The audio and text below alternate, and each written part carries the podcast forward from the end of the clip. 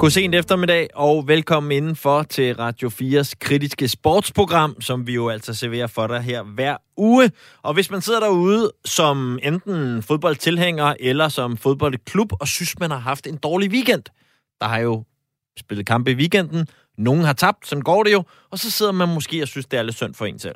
Men så kan man da i hvert fald trøste sig selv med, at man ikke er en ukrainsk fodboldklub, som for eksempel Shakhtar Donetsk eller Dynamo Kiev, der begge faktisk spiller i Kiev. For det er jo klart, at er man øh, fodboldspiller og fodboldklub i et land, der står over for krig, så ser det alt andet end lige lidt stramt ud. Øh, jeg tænkte faktisk øh, tidligere i dag, at det måtte være øh, nærmest med evakuering og så videre, når vi taler Shakhtar Donetsk, som jo ligger i et af de her republikker, som øh, Putin har været ude og erklærer selvstændige, og i øvrigt har Øh, sendt hans tanks i, øh, i retning af. Øh, men jeg kunne så øh, læse mig op til, at øh, Shakhtar Donetsk heldigvis er øh, lidt foran mig, øh, og allerede i to tusind og fjorten besluttede sig for at øh, forlade det her område i Ukraine, hvor der jo har været kamphandlinger længe, øh, og flytte til, øh, til Kiev, hvor de altså siden to tusind og fjorten har øh, haft deres øh, base.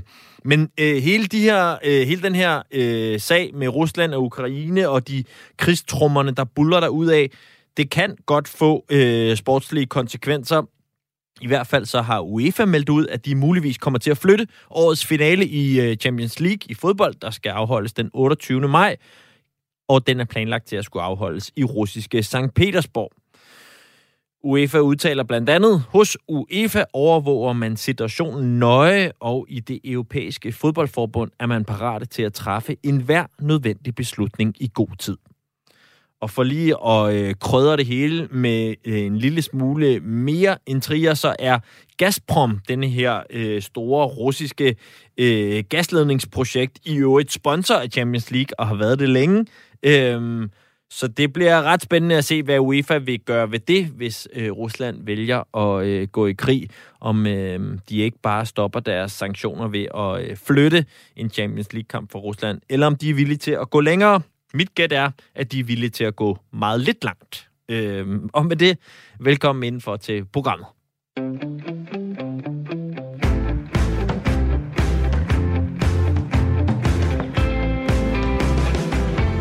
Hvor vi også kan sætte punktum ved vinter-O L. Øh, og kan konkludere, at det blev ikke til de store sportspolitiske udtalelser fra atleter, som jeg faktisk havde regnet lidt med, at der ville komme flere, der havde travlt med at lige skulle øh, droppe et politisk budskab i øh, skødet på Xi Jinping og øh, kineserne for rullende kameraer. Det har der ikke været meget af. Det mest opsigtsvækkende for mig har været øh, i den sammenhæng, øh, var øh, den øh, ukrainske øh, udøver, der jo øh, havde et øh, skilt med, hvor der stod øh, noget i retning af no war, eller i den dur. Øhm, men der er andre ting, man også godt, synes jeg, her i programmet lige kan gøre op, når nu vinter-O L er slut. Fordi noget af det, jeg altid synes er spændende at følge med i, det er, hvilke atleter og sportsgrene, som får brugt O L som springbræt til at få udbredt både dem selv og deres øh, sport. Hvis man kigger i historiebøgerne, så må man sige, at øh, sådan noget som øh, Shaun White og øh, snowboarding jo igennem O L har været med til at komme endnu bredere ud, end det var i, øh, i forvejen. Og øh, en af dem, som jeg synes øh, greb den fakkel ved det her O L, det er Matt Hamilton, den toogtredive-årige amerikaner, som har kørt den gode gamle klassiker, charme, selvtillid og lækkert langt hår, og så nogle meget farverige sneakers, og fået skrabt, øh, skrabet virkelig meget opmærksomhed sammen under det her O L i øh, Beijing, hvor han jo spiller på det amerikanske curlinghold. Og øh, da U S A spillede mod Danmark, der øh, viste han lidt af, hvad det er, han er for en karakter, da han pludselig midt i øh, kampen bryder ud i øh, den her Enrique Iglesias-klassiker med øh, I Can Be Your Hero øh, til stor morskab for øh, holdkammerater og modspillere. Men jeg tænkte, lad os lige prøve at blive lidt klogere på Matt Hamilton, og om sådan en som ham, altså en farverig karakter, øh, kan være med til at katapultere øh, curling øh, endnu bredere ud, end det er i dag. Og for at blive klogere på det, så har jeg ringet til øh, Michael Harry, som er øh, curling-kommentator, tidligere O L-deltager, og i øvrigt har dyrket curling siden nitten seksoghalvfjerds. Michael, vil du ikke lige starte med at prøve at øh, sætte nogle ord på øh, Matt Hamilton som curlingspiller? Altså, hvis vi slet ikke ser på hverken det lange hår eller de farverige øh, sneakers. Jamen, Matt Hamilton er en curlingspiller, der har været med længe. Han er faktisk øh, junior-verdensmester helt tilbage i to tusind og otte. Og så har han jo øh, først og fremmest, først og fremmest hans O L-guld fra to tusind og atten er jo det, som har sat ham frem. Og han er en ganske habil curlingspiller. Han er ikke, øh, han er ikke bedre end, end, end øh, hvad skal man sige, andre, der spiller nogenlunde det samme, som han gør. Men han er ganske habil, og øh, så er han jo, hvis man skal sige noget, så er han jo en stor mand. Og en stor mand i curling kan jo bruges til at feje, i og med, at der bliver brugt rigtig meget kraft, når man fejer. Og så det er han rigtig god til. Jeg tror, han er et hundrede og halvfems høj og vejer cirka hundrede kilo, så der kan virkelig komme noget, noget tryk på kosten, når han fejer. Så øh, det er nok øh, i korte træk hans meritter som curlingspiller og hans oplæg til at være curlingspiller. Og øh, det er måske mere sådan en terminologi fra sådan noget, om det kunne være fodboldens verden eller sådan et eller andet, men på sådan en verdensrangliste, eller tennis måske, hvor man opererer fra nul til hundrede øh, af de øh, allerbedste spillere i verden. Hvor propper du ham ind der? Så propper jeg ham ind. Altså, hvis, hvis de allerbedste, det var faktisk dem, vi så i O L-finalen i år. Det var en fantastisk curlingkamp. Hvis vi siger, at de er hundrede, så, så ligger han et eller andet sted omkring halvfems til femoghalvfems. Altså, han ligger lige under den absolutte top. Og hvis vi så kigger øh, på hele øh, Matt Hamilton, og ikke kun den del af det, der øh, rent faktisk øh, spiller curling, hvorfor er det så, at det er ham, der i hvert fald, når jeg kigger udefra, er brudt igennem øh, lydmuren, og lige pludselig er sådan en person, som øh, andre end, end folk, der går op i curling, er, har lært at kende ved det her vinter-O L? Jamen, det er, det er han jo, fordi han har kæmpe karisma. Altså, han, som jeg sagde før, så er han en stor mand, et hundrede og halvfems høj og hundrede kilo. Han er altid glad og smilende, og så har han jo sit helt øh, specielle hår og hans helt specielle sko, og så er han meget snakkende, og øh, han har en mening om alting. Før, under og, og, og efter kampene og så videre. Og jeg er sikker på, at det er ikke alle, der kunne holde ud og spille sammen med sådan en mand. Men, øh, men det passer åbenbart godt ind på det der amerikanske hold, hvor, øh, hvor han spiller nu. Og så er han utrolig vældigt blandt, øh, blandt øh, holdene, altså de øvrige spillere på de øvrige hold. Jeg har ikke hørt nogen sige noget rundt om ham overhovedet, tværtimod. Så han har, han har simpelthen bare et kæmpe karisma, en kæmpe personlighed. Og er der noget af den her øh, karisma og farvestrålighed og store overskæg, som også sætter sig i hans spil? Altså, øh, er, er der noget, spiller han ekstra flamboyant, eller på nogen måde ligesom er, er, er mere farvestrålende i sit spil, eller er det udelukkende i hans øh, påklædning, at vi ser det? Det er udelukkende i hans blok, påklædning. Altså, hans, han, han har mange meninger om curlingspillet, men, men han er jo ikke skipper på holdet. Så det, han bliver sat til at spille, det spiller han. Øh, uden nogen problemer. Det gør man jo altid på et stort curlinghold. Der er det jo skiveren, der bestemmer, og når du bliver bedt om at udføre en opgave, så gør du det. Og det gør han også efter absolut bedste evne, uden at stille spørgsmålstegn og uden at gøre det større, end det er på det, på det givne sted i kampene. Det, det har han ikke nogen som helst problemer med. Men lige så snart, at han bliver sluppet lidt løs, så er han jo på slap linje alle steder. Det er der ikke nogen tvivl. Han synger og danser og, og så videre. Men under selve spillet, der er han absolut en kæmpe god holdspiller for U S A. Michael, du lyder næsten lidt som en fan. Jeg er superfan. Jeg er da superfan af Matt Hamilton. Jeg kender ikke nogen inden for curlingsporten, der ikke er fan af Matt Hamilton. Han er et stort, dejligt menneske på alle tænkelige måder, og så gør han jo en masse for, for uh, charity. Uh, hans, hans hår bliver jo solgt uh, og uh, rejser penge for uh, hjernekræftforskning uh, uh, og så videre. Så han gør bare en hel masse gode ting. Jeg ved ikke, jeg ved faktisk ikke, om han selv personligt har haft hjernekræft inde på, på kroppen i forbindelse med noget familie eller noget. Det ved jeg faktisk ikke, men, men det har han altså valgt. Så øh, hans hår på et tidspunkt bliver klippet af, og så bliver det, så bliver det først, først øh, brugt til at lave parrykker til børn, som har, har hjernekræft og så videre. Og så samtidig så samler han altså nogle penge ind til selve hjernekræftforskningen også, øh, kvæg hans måde at være på. Så det er, det er helt vildt. Han er bare en god, han er bare en god dreng. Det lyder øh, skønt. Har, har du en øh, yndlings Matt Hamilton-anekdote? Åh, oh, der fangede du mig sgu lige. Øh, mm. Jamen altså, der er ikke nogen speciel anekdote. Det er altså... Øh, han er bare en stor anekdote, fordi han er stor og glad og snakkende og smilende og syngende altid, når han får muligheden for det. Der er ikke, han er aldrig sur. Så han er nok bare Han er bare en epoke, en, en, en, en, en, han er bare episk i sig selv. Og øh, sådan en som ham, Michael, øh, fordi hvis man ligesom tager den op på den store klinge, er han så det, som øh, curling kan bruge til at komme bredere ud og blive mere etableret og få mere opmærksomhed på som, øh, som, som sportsgren? Det er det helt sikkert, og det ved jeg det, fordi det blev der i U S A, efter de vandt O L-guld i to tusind og atten. Der kom der kæmpe fokus på, på curling i U S A, og de har fået mange nye medlemmer osv. Og, og der har Matt Hamiltons måde at sælge brandet på, det, det, den, har altså været, den har altså været fremmende for, hvor mange, hvor mange der kommer med. Så man kan sige, at han, han, giver, han giver masser af nye medlemmer og masser af lyst til at prøve at spille curling, og så må vi jo så se... Øh, om vi kan udnytte nogle af dem til at blive rigtig dygtige og store curlingspillere, men han er klart en, som man stopper op og kigger, åh, oh, det må jeg da prøve. Det ser sjovt ud, når der er sådan nogle, sådan nogle, øh, sådan nogle fantastiske mennesker, der laver det der. Så ja, han, øh, han skaffer kunder i butikken, det er der ikke nogen tvivl om. Og er der brug for de kunder, eller øh, vælter det i forvejen ind? Jeg har ikke rigtig føling med, altså øh, hvis vi tager U S A for eksempel, øh, er det sådan så, at, der, at det er en sport i, øh, i fremdrift? Ej, det vil jeg tro, i hvert fald siden to tusind og atten. Jeg har ikke så meget fingeren på pulsen i U S A, men jeg kan jo sige, at bare i forbindelse med O L her i Danmark i, i år, der ved jeg, at der, at der har været ganske godt besøgt rundt i de danske curlingklubber. Så Matt Hamilton og curlingspillet i det hele taget øh, får jo altid et boost lige omkring O L, og så er det jo op til os at holde fast i alle de søde mennesker. Og skulle der være nogen, der ikke har været ude og prøve curling endnu, så er der masser af muligheder. Find jeres lokale curlingklub et eller andet sted, og så kontakt dem og komme ud og prøve. Og man må, godt, og man må godt curle, også selvom man ikke har langt hår, overskæg og farverige sneakers, kan jeg forstå. Ja, det må man meget gerne. Vi har brug, vi har brug for alle.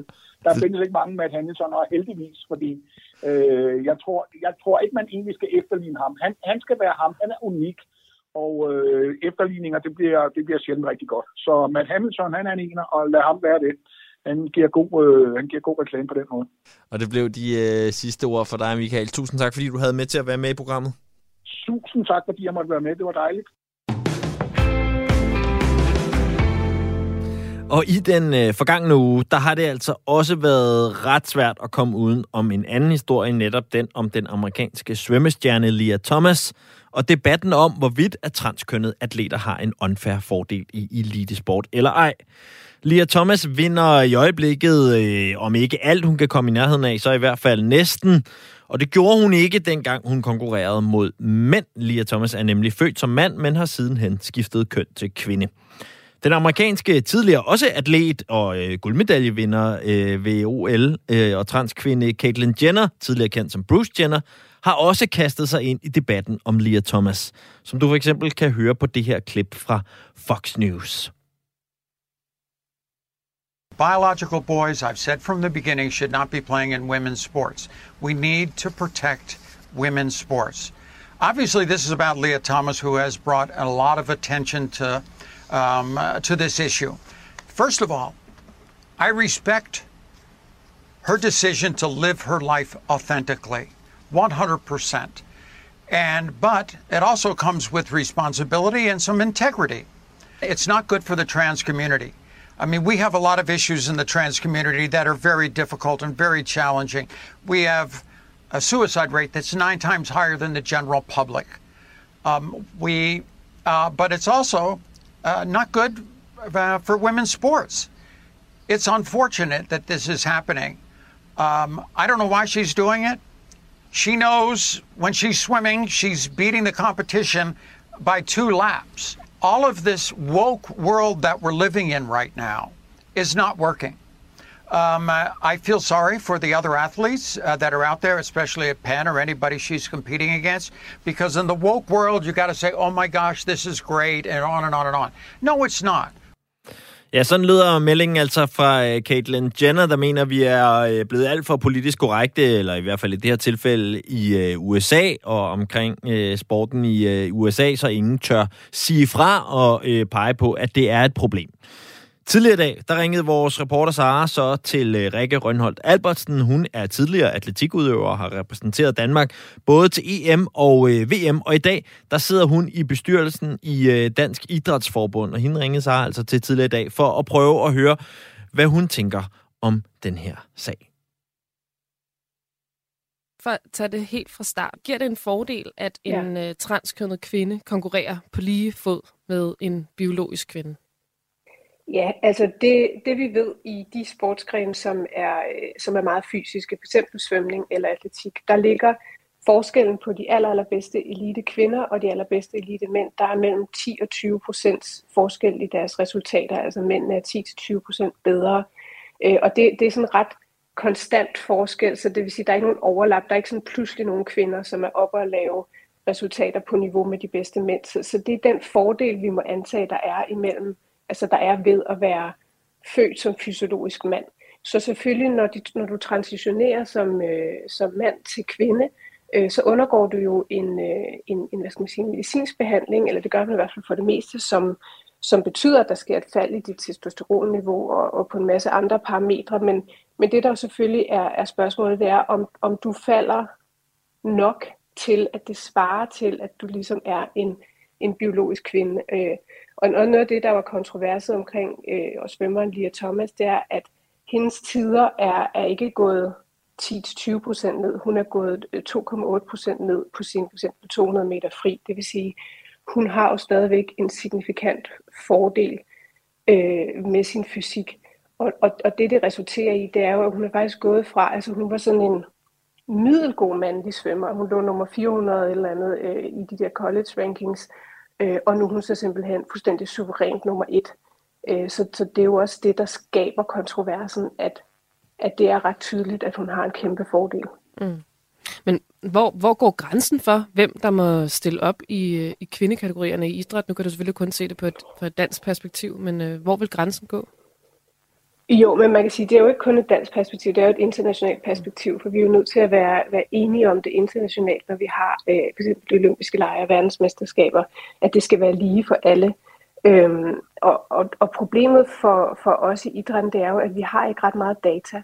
Så, så grænserne øh, har jo sådan gået, det har været sådan lidt arbitrært, at der er blevet sat nogle grænser op, som man sådan har sjusset sig frem til, når man det må cirka være her. Det begynder at blive, at blive færre at sammenligne en, en transkvinde med, med en biologisk kvinde.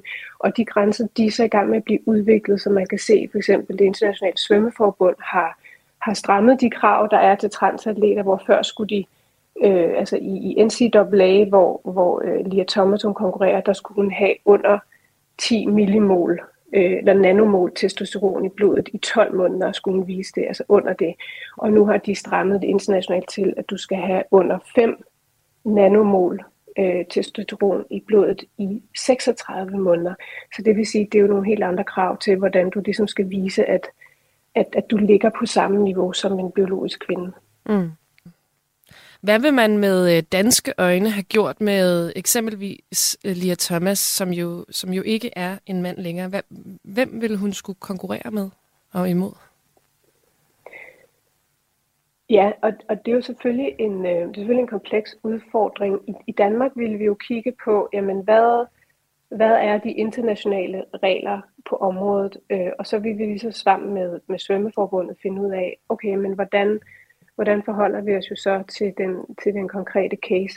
Og det man måske kunne, kunne forestille sig, det er jo, at, at en svømmer som Lia Thomas kunne fortsætte med at, at konkurrere, men måske konkurrere uden for konkurrencen, altså så hun stadigvæk har mulighed for at dyrke sin sport og, og være med i den, i den kontekst og den sammenhæng, som er konkurrenceidræt, men, men i en transitionsperiode, mens hun er i gang med at, at ligesom ramme de, altså man siger, ramme de tal, de fysiologiske, fysiologiske forudsætninger, der vil gøre, at hun fx kunne kvalificere sig til O L, der kunne hun konkurrere øh, uden for konkurrencen, øh, og stadigvæk hvad kan man sige, være, være en del af af fællesskabet og, og blive anerkendt for sine resultater.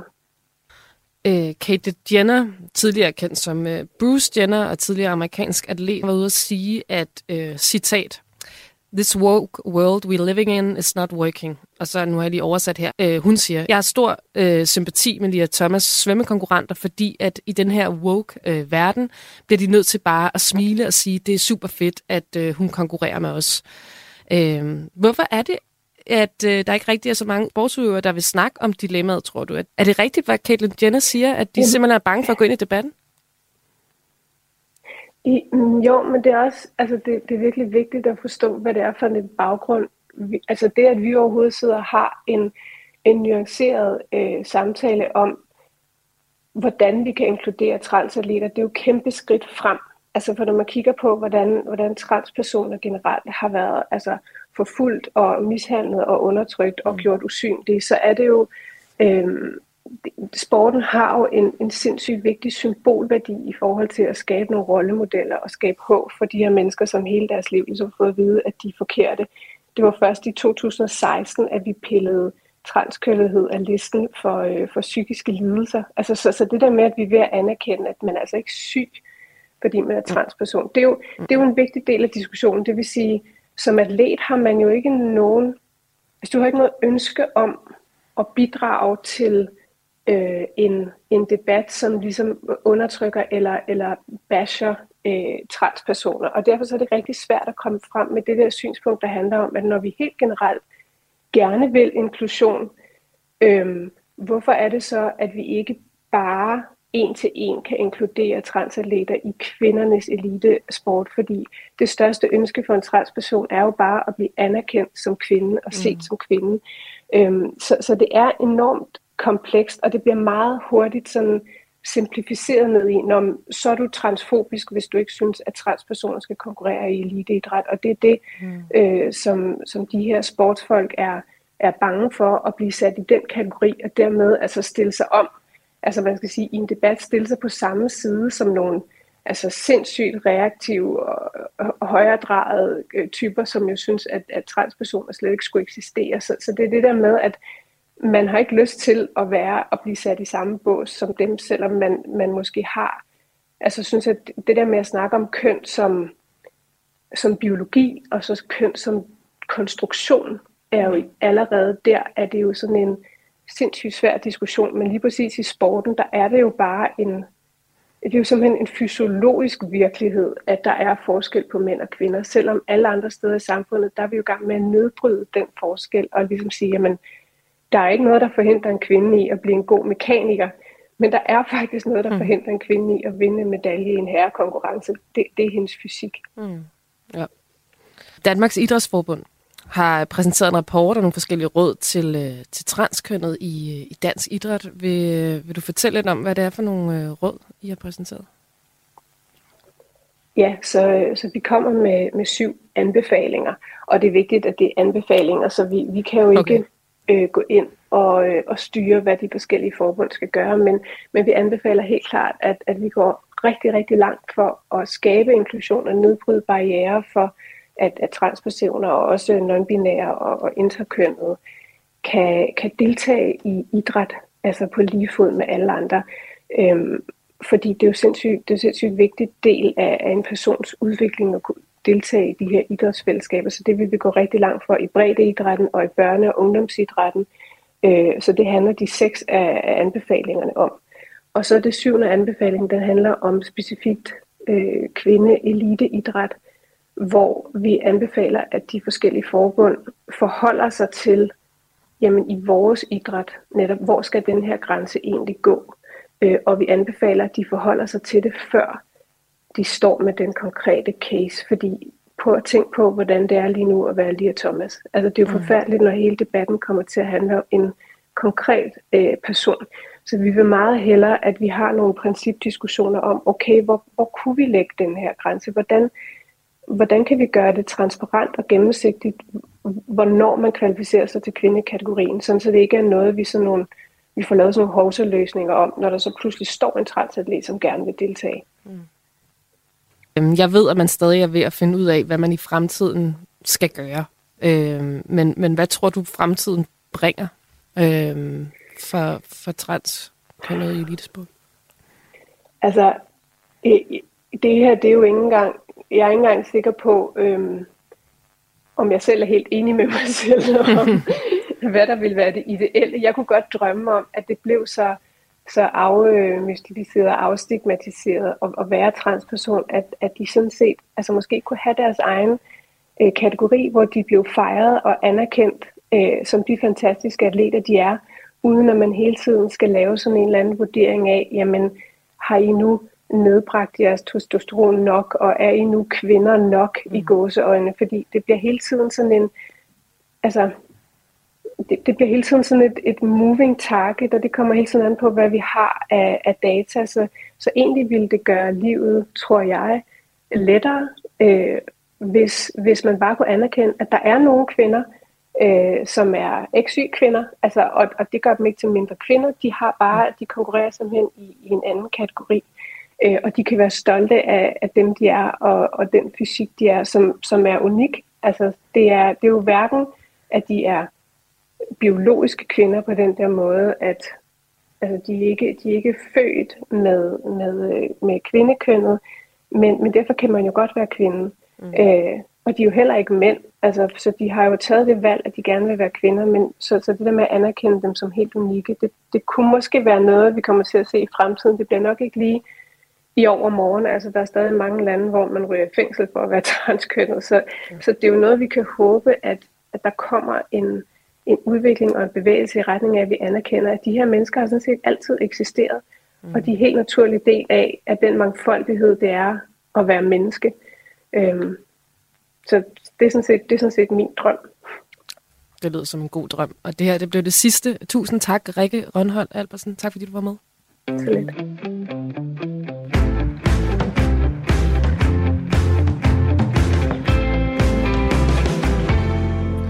Og nu skal det så handle lidt om golf. En sport, som jeg personligt har placeret i sådan en gentlemanskategori, hvor at især spillerne, også tilskuerne, opfører sig pænt over for hinanden. Og derfor så øh, spærrede jeg ørerne ekstra godt op, da jeg faldt over øh, et klip i øh, går, hvor øh, golfspilleren Rory McIlroy, øh, han bliver bedt om at forholde sig til en anden topgolfspillers udtalelse omkring Saudi-Arabiens øh, indtog i golfverdenen. I kan lige høre, hvad den gode Rory han havde at sige til det her.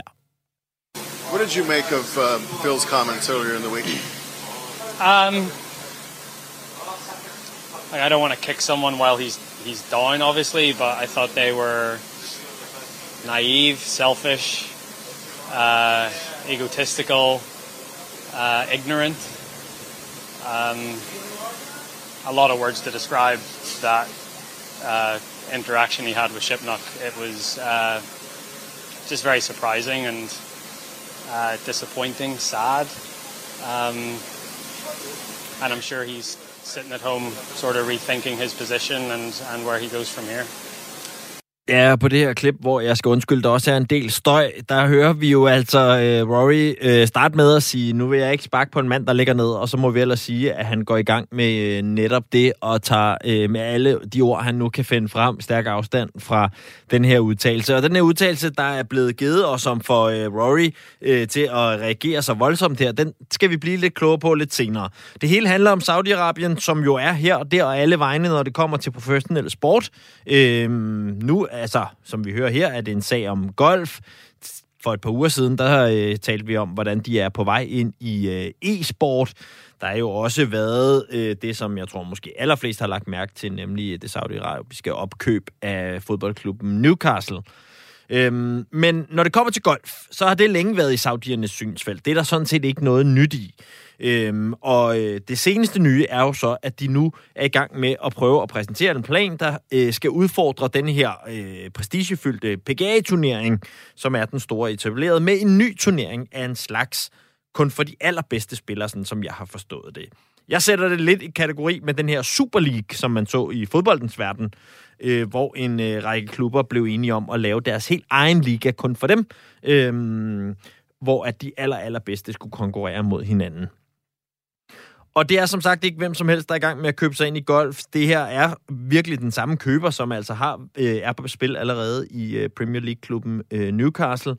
Og hvis du, lidt ligesom mig, har lidt svært ved helt at holde styr på, hvad det er, der foregår i øh, forhold til Saudi-Arabien og øh, golf, så øh, kan vi alle sammen ånde lettet op nu, fordi jeg har ringet til en vaskeægte ekspert, som kan være med til at øh, sætte nogle ord på, hvad det er for en situation, golfverdenen står overfor.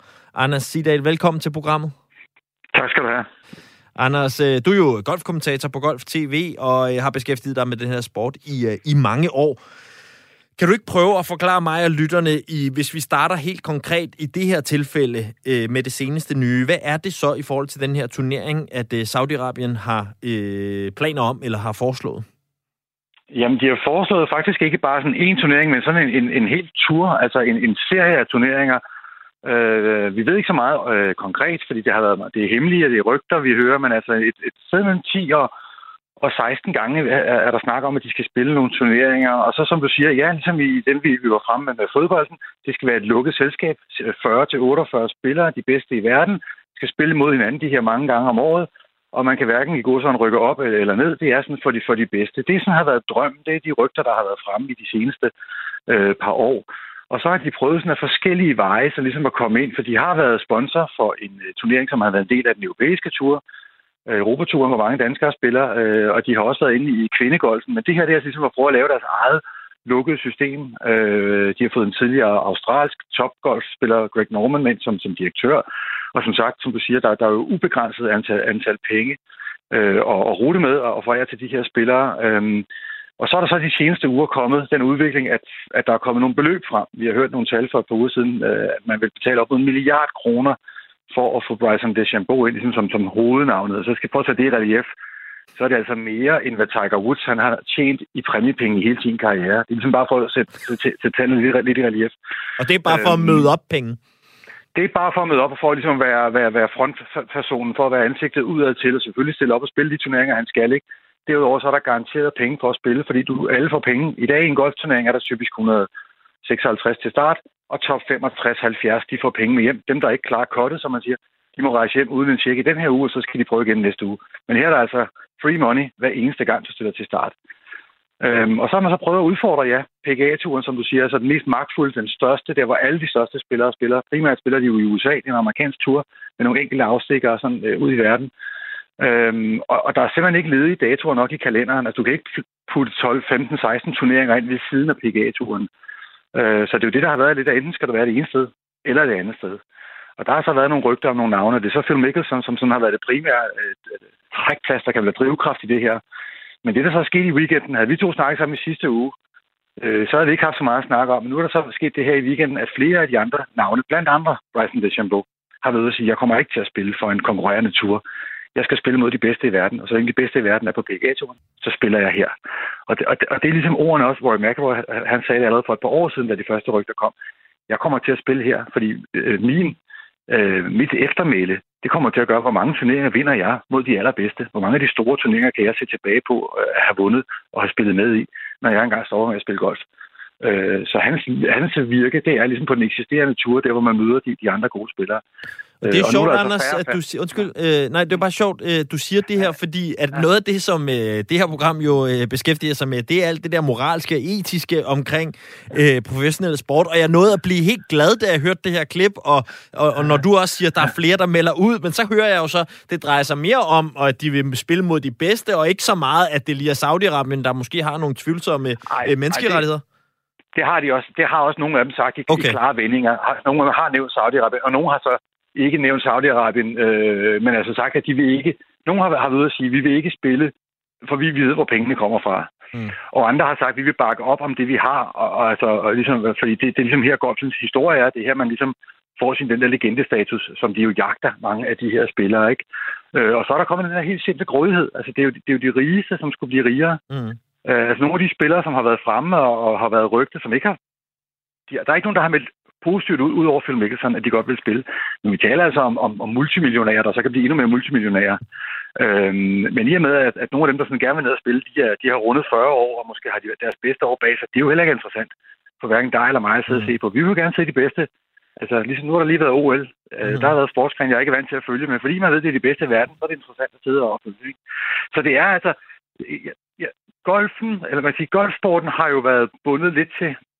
til nogle også af de her ørkenstater. Altså, man har jo spillet Europatur i Dubai, man spiller i Katar og nogle andre steder. Nogle har, har bedre ry end andre og bedre forhold end andre stater. Øh, men lige præcis Saudi-Arabien har jo haft en enkelt turnering, og det har man ikke sådan set gjort så meget ved, før de lige pludselig kom ind her og ville overtage golfen. Det er ligesom om, at man har været fint med, at de, at de, at de kom med nogle penge. De har måske brugt et par millioner dollars om året på det. Det har man haft det fint med, og kvindegolfen har de, har de faktisk postet en del penge i de sidste par år. Men det der med, at de kommer ind og vil lægge så mange hundrede millioner dollars, og så vil købe, købe de bedste spillere fri, af det vi andre plejer at sidde og se på. Det har, det har fået, fået sådan oprør, kan man sige, blandt, blandt topspillerne. Og en ting er øh, noget af alt det moralske og Saudi-Arabiens menneskerettigheder og noget af den her grådighed, du også nævner, og sådan noget, som jo åbenlyst er nemt at ligesom putte over i den del af vægtskålen, der hedder, det her er ikke nødvendigvis særlig godt for golf. Er der noget på den anden del af vægtskålen, når du bare som golffan kigger på det? Kan der være nogle plusser ved at få øh, skubbet til den gamle mastodont P G A-tur? Jamen det kan der selvfølgelig, og det er også Mikkelsons største argument. Han kom jo selv i, i, faktisk i, i går aftes lige pludselig med, med, med sådan en længere undskyldning, eller undskyldning, det er måske så meget sagt, men i hvert fald prøvede han at komme med et eller andet sådan, øh, statement, hvor han, han vil jo så gerne prøve at udvikle golfsporten. Det er sådan, han, han sådan, øh, og, og jeg tror, selvfølgelig kan der ske noget. Golf er jo lidt det samme uge efter uge, og tanken med, med nogle af de her Saudi-turneringer skulle være, at man skulle spille på et andet format, måske nogle, nogle hold, hvor man spillede sammen lidt. Vi kender fra Ryder Cup, hvor man har de her holdmatcher, så man vil prøve sådan at puste lidt til interessen øh, på den måde der. Øh, så selvfølgelig er, er, der, er der noget nobelt i det, kan man sige, ikke? Og det, det har i hvert fald på kort sigt betydet, at P G A-turen med alle de penge, der er blevet nævnt, har, har kastet nogle flere penge efter sine spillere. Mm. Altså, de har ved at investere øh, sidste år fyrre millioner dollars, i år er det et tal, som, som nærmer sig femoghalvfjerds til firs millioner dollars, som de, generelt, som de skubber tilbage til spillerne i forskellige. Der er nogle bonuspuljer hvis, til de bedste, når sæsonen er slut, og der er også noget, de kalder et Player Impact Program, P I P, hvor var simpelthen, hvor faktisk meget pudsigt netop Phil Mickelson faktisk var den spiller, der fik flest penge udbetalt sidste år. Han fik otte millioner dollars, for ligesom at være den mest populære spiller på det her. Mm. Men så, så selvfølgelig er det fint, at der kommer lidt, lidt, lidt, lidt skub i det, og hvis jeg skal sige noget positivt om sauderne, så synes jeg faktisk, at deres indtog i kvindegolfen har virket ret, virket ret positivt. Fordi kvindegolfen har bare ikke særlig mange penge i forhold til mændene, og der har de faktisk skubbet nogle penge ind til en gruppe spillere, som ikke normalt tjener så mange penge, som lige pludselig har kunne, har kunne få nogle fornuftige præmiepenge øh, øh, ved at tage ned til Saudi-Arabien og spille, og de har lavet sådan en, en, en turneringsrække, der nu i år har, tæller fire turneringer, og så spiller de faktisk kun to af dem i Saudi-Arabien, og resten spiller så rundt omkring i verden. Så, så det, er, det er ikke helt skidt, men den her med, at man prøver bare at, at håndplukke de der tredive til fyrre bedste spillere i verden, det, øh, det er der ikke nogen, der bryder sig om, og det, det kommer det heller ikke til at lykkes med. Nej, hvor, hvor ser du projektet øh, gå hen, øh, når du kigger på det lige nu? Jamen altså, havde vi snakket sammen for et par dage siden, så, så ville jeg tro, at der, at, at der nok skulle komme et eller andet ud af det. Nu er jeg lidt mere tvivlsom. Øh, de har længe sagt, at de ville komme med en, med en øh, udmelding her om to uger. Øh, det er den uge, hvor man i U S A spiller det, der hedder Players Championship, som egentlig er den største turnering på året, når man lige ser bort fra de fire majors. At de faktisk i den uge ville annoncere, hvad der, hvad der ledes, hvad der skulle ske øh, senere. Men nu er der så mange spillere af topspillerne. Altså, der er ikke én top tyve-spiller i verden, der har meldt positivt ud om det her. Og stort set alle dem, der har, der har sagt noget fra top tyve i verden, de har sagt nej. Så vi snakker altså om spillere sådan længere nede i gelederne, som sådan ikke rigtig har, har hverken sagt ja eller nej. Og det er jo ikke dem, som, som sauderne vil bruge alle deres penge på. Det er jo ikke dem, der er interessante at kigge på. Altså, der er én spiller ude på top tyve i verden, som man, som man gerne vil kigge på, det er Tiger Woods, som stadigvæk er skadet. Men altså, alle de, alle de andre topspillere har ikke lyst til at komme over og spille hos dem. Så derfor så tror jeg altså lidt, at det, det, er, at det er lidt en død sild. De har så gjort det for ligesom at... Golfen er sådan organiseret af flere tours rundt omkring i verden. Øhm, og der er så det, der hedder den The Asian Tour, altså den asiatiske tour. Der har de købt sig ind og, og står bag nogle turneringer. Men, men Asian Touren har ikke offentliggjort deres endelige spilleprogram endnu, for de går også og venter her til om fjorten dage, hvor det hele skulle, skulle præsenteres, for at se, hvor mange turneringer sauderne har puttet penge i. For på den måde ligesom at komme ind i verdensgolfen og være under et etableret organ, og så kunne på den måde købe sig ind. Øh, men jeg er lidt spændt på at se, om de, om de kaster håndklæde i ringen, fordi nu er der altså bare ikke nogen spillere, der vil, der vil spille for dem og spille med dem. Det lyder en lille smule som om, at min sammenligning med Super League i fodbold, den begynder at passe også lidt i forhold til, hvor projektet er. Nogle få, der tror på det, men det, det er sikkert som om, at det har den store fremtid lige nu, sådan som jeg hører dig. Nej, der er simpelthen, altså, der er simpelthen sket det, at, at, at tanken om at lave en, en, en, sådan en, en, en global tur, hvor man, når man mødes de der ti, tolv, fjorten gange om året med en masse penge at spille om, det lyder jo attraktivt for mange af spillerne, øh, men, men det her med, at du så må sige, sige farvel til alt det andet, øh, har de lige pludselig fundet, men vi kan jo ikke både det ene og det andet, og det samme måske også i fodboldverdenen, der var det så fansene, der begyndte at lægge et stort pres, og det samme kommer lidt herfra, at, at der er jo spillere, som Jamen spørgsmålet, hvem skal sidde og se på det? Der skal også nogle tv-aftaler og tv-kontrakter og alt det her. Ikke? Altså hvis ikke nogen gider at se på det, så, så dør det jo uanset hvor mange penge, man, man har i sin pengetank nede, nede i Saudi-Arabien. Det er så irriterende, når sportsfans kommer og stikker en kæppe i hjulet, når man bare prøver at tjene flere millioner.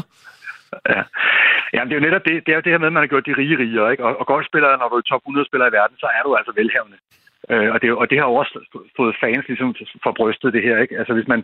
hvis man kigger ud og laver, for eksempel med, med kvindegolfen, hvor man går ud og støtter faktisk nogle af dem, som ikke tjener for mange penge, det har jo lidt et, et nobelt formål, ikke? Eller hvis man havde kastet en masse penge ind i noget juniorgolf, eller kanaliseret nogle af dem over i noget amatørgolf og talentarbejde. Men det her, det er bare en lukket liga, hvor der var udsigt til, at fyrre, fyrre spillere, måske otteogfyrre spillere, bare skulle spille om, om, om de samme penge flere gange om året, og så bare lige rigere og rigere. Anders, tusind tak, fordi du havde tid til at gøre os klogere på den her sag. Det var så lidt. Med efternavnet Seedal, som jo er golfkommentator over på Golf T V, og altså beskæftiget sig øh, rigeligt med golf, som du også kunne høre her.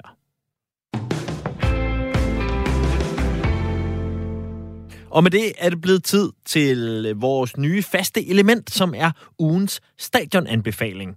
Og til nye lyttere, der kan jeg fortælle, at vi her på programmet har været så heldige at øh, få lavet os en aftale med, øh, jeg tør godt sige, den person i Danmark, der har været på allerflest fodboldstadions i øh, verden.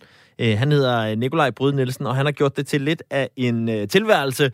Og øh, komme rundt på så mange fodboldstadions som muligt. I en sådan grad, så hver gang man ringer til Nikolaj eller sms'er med ham, så øh, er han øh, enten i lufthavnen på vej ud et eller andet nyt sted i verden for at se fodbold, eller allerede placeret et eller andet sted på verdenskortet øh, inden for en radius af et par kilometer for et øh, fodboldstadion. Og det er som oftest øh, de, hvad skal vi sige, ikke de gængse fodboldstadions, dem som man måske øh, får øje på, når der er Champions League-kampe eller hvad det er. Det er tit øh, nogle lidt overraskende steder. Øhm, og derfor så øh, tjekker vi ind hos Nikolaj hver eneste uge og øh, får lige en helt frisk anbefaling fra et af de stadions, han øh, netop har øh, besøgt. I sidste uge, der var vi øh, i Madrid øh, til et mindre stadion der. Og øh, i dag, der skal vi så en tur til øh, Buenos Aires i øh, Argentina, hvor Nikolaj altså befinder sig netop nu.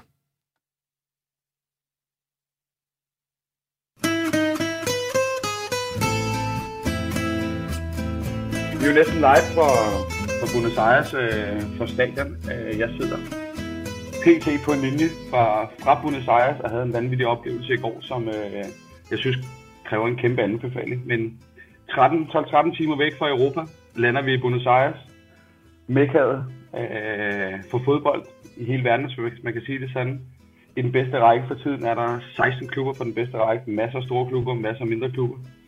Men alt betegnet med store fanbase rundt omkring. Vi lander i Buenos Aires, tager nordpå til området, som hedder Palermo, som er den, den pænere bydel hernede. Øh, en bydel med restauranter, hvor vi får nogle store bøffer, en masse god rødvin, tjekker ind på vores, øh, vores hotel. Men klubben, vi skal besøge i dag, den holder til i syd. Det gør rigtig mange af klubberne hernede, faktisk. Det er en af klubberne i det, man kalder The Big Five her i Buenos Aires, som også omhandler River Plate, Boca Juniors, Independiente og San Lorenzo. Men den her klub, det er faktisk en ældste af dem. Den er grundlagt i nitten hundrede og tre af jernbanemedarbejderne. Og en lidt sjov historie, så er klubben opkaldt efter et fransk motorsportsmagasin. Mange af klubberne, de er opkaldt efter lokalområdet, men her, det var nogle passionerede motornørder, som startede klubben. Og derfor er det simpelthen opkaldt efter et, et fransk motorsportsmagasin. Klubben er kendt som El Primagante. Det grundet af klubben var det første, som vandt syv mesterskaber øh, i træk i hele verden. Øh, så det er en kæmpe klub, selvom man oftest kun tænker på River og Boca her i, i Buenos Aires. Øh, så det her er en af de, de kæmpe store. Klubben har vundet atten mesterskaber og vandt senest mesterskabet i, i Argentina i sæsonen atten nitten. Klubben har også vundet Copa Libertadores. Copa Libertadores er den sydamerikanske udgave af, af Champions League, øh, så den har hævet øh, pokalen med, med de store ører, som vi kalder den i Europa, øh, en enkelt gang overhovedet øh, hernede. Så det er, det er en kæmpe klub, og klubben holder til, som sagt, nede i syd i Avellaneda-området, og det er klubben Racing Club. Øh, Racing Club, ja, som sagt opkaldt efter et fransk motor, motorsportsmagasin.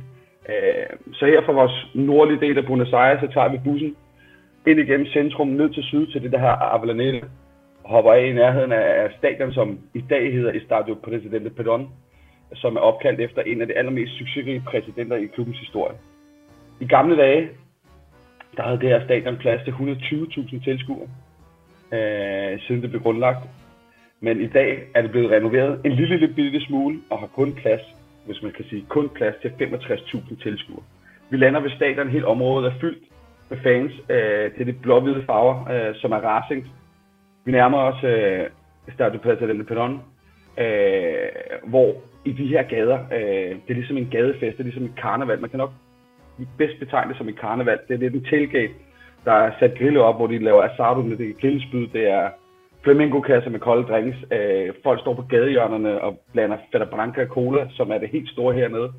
Øh, hjemme i Danmark, der tænker man nok, hvad fanden er det for noget, man drikker. Men hernede, der er det Fanta Branca og cola i, i store halvanden liter stunke. Øh, folk står og, og hælder i sig. Men hele området her, det er fyldt med fans og forventningsfulde fans. Det er familier, der går til fodbold hernede, så man ser bedstefædre med deres børn og børnebørn, øh, som hygger her i områderne. Øh, men inden vi når stadion, som er blåt ligesom Racing, så er der en, en stor klods ved siden af, som er fuldstændig rød.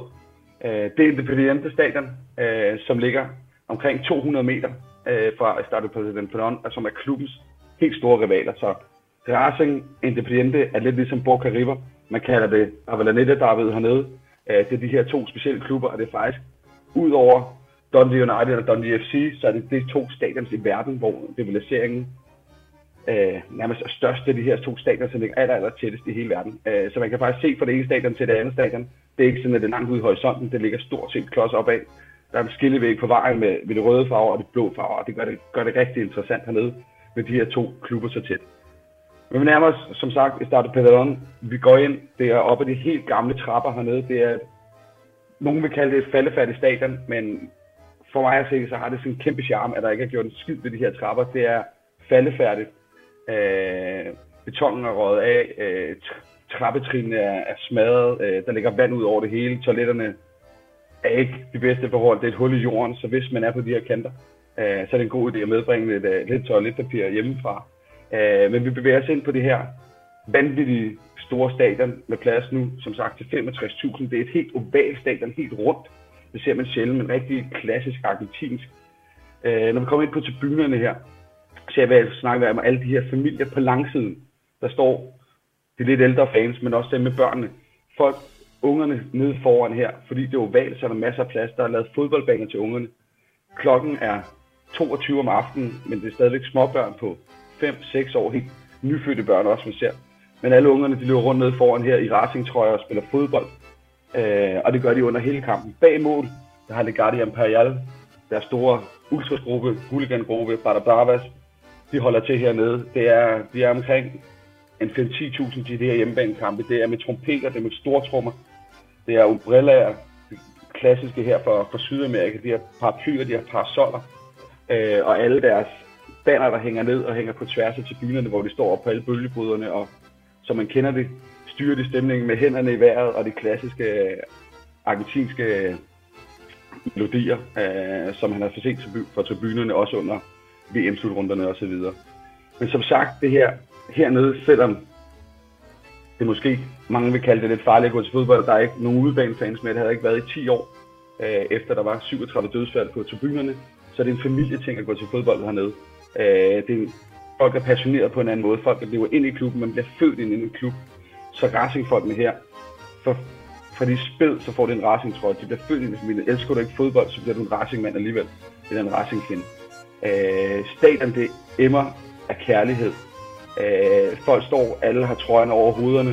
Øh, de står og råber og skriger på, på de her racing, som er deres et og alt. Så fodbolden i Sydamerika, specielt hvis man besøger de her store, The Big Five i Buenos Aires, med Racing, Independiente, San Lorenzo, Boca Juniors og River Plate.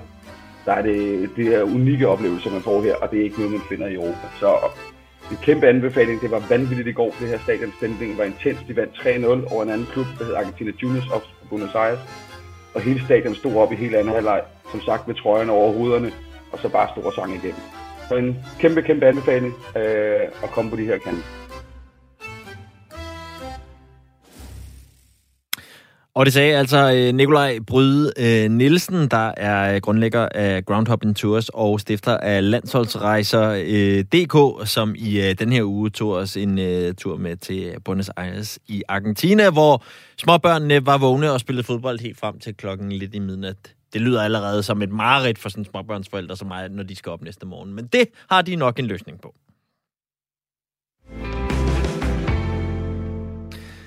Og i den her uge, der skal vi naturligvis også have kåret en helt i dagens program. Vi ender tit med at pege fingre og øh, få kaldt folk for skurke i, øh, i det her program, hvor vi jo har fokus på øh, alle dem i sportens verden, som vi synes træder lidt ved siden af, når det kommer til det moralske, etiske kompas, vi gerne så. Så derfor så tænker vi, det er godt med et lille lysglimt. Øhm, og derfor så prøver vi også at uddele ugens helt hver uge. I denne uge, der skal vi en tur til Acapulco i øh, Mexico for at finde ugens held. Der bliver spillet en masse tennis i øjeblikket i øh, Mexican Open, og øh, her var den amerikanske tennisspiller øh, Stefan Kozlov også til stede. Han var bare ikke til stede som deltager i turneringen. Han var faktisk i gang med at træne i nærheden af der, hvor turneringen blev afholdt, da der pludselig skete noget helt særligt. I kan lige prøve at lytte lidt med på øh, klippet her.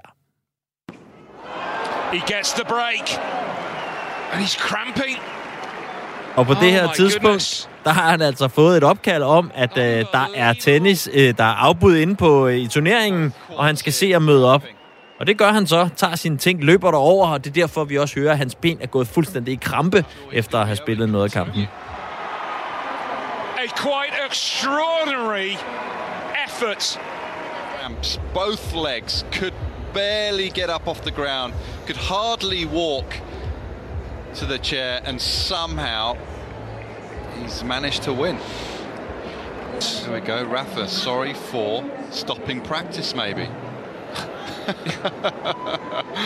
Oh, and he's still got a sense of humor. This is brilliant. Absolutely brilliant. Det vi hører på klippet her til sidst, det er, at efter at øh, Stefan øh, han øh, faktisk ender med at vinde kampen, har overskud nok til at øh, vitterligt stavre over på sine kramperamte ben, og lige skrive en lille hilsen på øh, kameralinsen, der følger med, og det er så til hans øh, træningsmarker, som han egentlig var i gang med at træne med i nærheden af øh, tennisturneringen, da han får det her opkald. Og det var altså ingen mindre end Rafael Nadal, han var i gang med at, øh, at skyde lidt træningsbolde med, da han pludselig måtte øh, pakke sin tennisketcher og vitterligt løbe over til turneringen for at nå at være med på et, øh, et afbud. Øhm, øh, jeg har også tidligere i dag øh, talt med Michael Mortensen, tennisekspert, for lige at prøve at få ham til at sætte nogle ord på, hvor usædvanligt det egentlig er, det som øh, vi øh, så her. Jeg må sige, det var en, en, en tennisdag, som han aldrig glemmer. En, en tennisdag med alle de ingredienser, en helt specielt unik dag på, øh, på tennisbanen. Øh, afslutter med, at han skriver en lille hilsen til, til Nadal. Det er noget helt specielt. Også bare det at få lov at, at træne med Nadal, altså, det er jo simpelthen så inspirerende for ham at få lov til det. Det er der ikke så mange, der får lov til. Det er meget specielt. Altså, det er jo fordi, at, øh, at Stefan Kozlov, han, han, han er en spiller, som altid giver sig hundrede procent, ikke kun i kamp, men også til træning. Så han har et, et, en meget professionel indstilling til sin tennis, og det har han også kendt for. Og det er også derfor, han bliver spurgt, at han vil træne med, med Nadal. Men altså, det er bare sådan en sjov historie, ikke? Altså, de, de spiller i træningssæt, og ved stillingen er tre, og så lige pludselig sådan, der er sådan, hans kætse ryger, og uh, så får han lige muligheden for at gå hen, og, og så lige tjekke sin telefon en gang, ikke? Og så er der ti tusind beskeder uh, til ham fra A T P, at han er kommet ind som lucky loser, og han har bare indfindt sig på centerkorten så hurtigt som overhovedet muligt, ikke? Og så også det, han møder Grigor Dimitrov, en, en klassespiller tidligere, nummer tre i verden, og så det drama, der udspiller sig de efterfølgende tre timer, hvor han bringer sig foran fem tre i andet sæt og får krampe. Man kan bare se, hvordan hele underkroppen øh, spænder op. Altså, det, det er virkelig en spiller, som, som lider.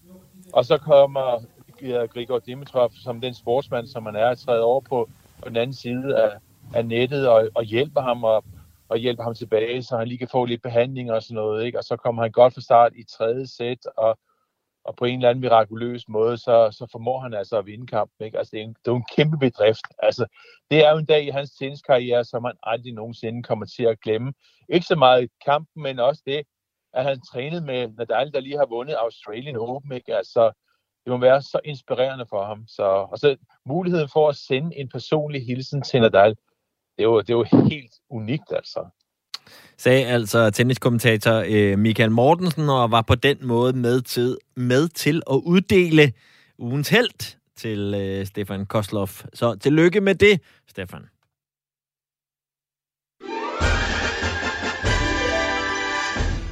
Og det blev også det sidste i øh, dagens program. Husk at øh, blive hængende her på kanalen, hvor der er masser af god radio på vej til dig. Øhm, I første omgang i form af en stak øh, friske nyheder, som kommer her, hvor klokken den er blevet atten.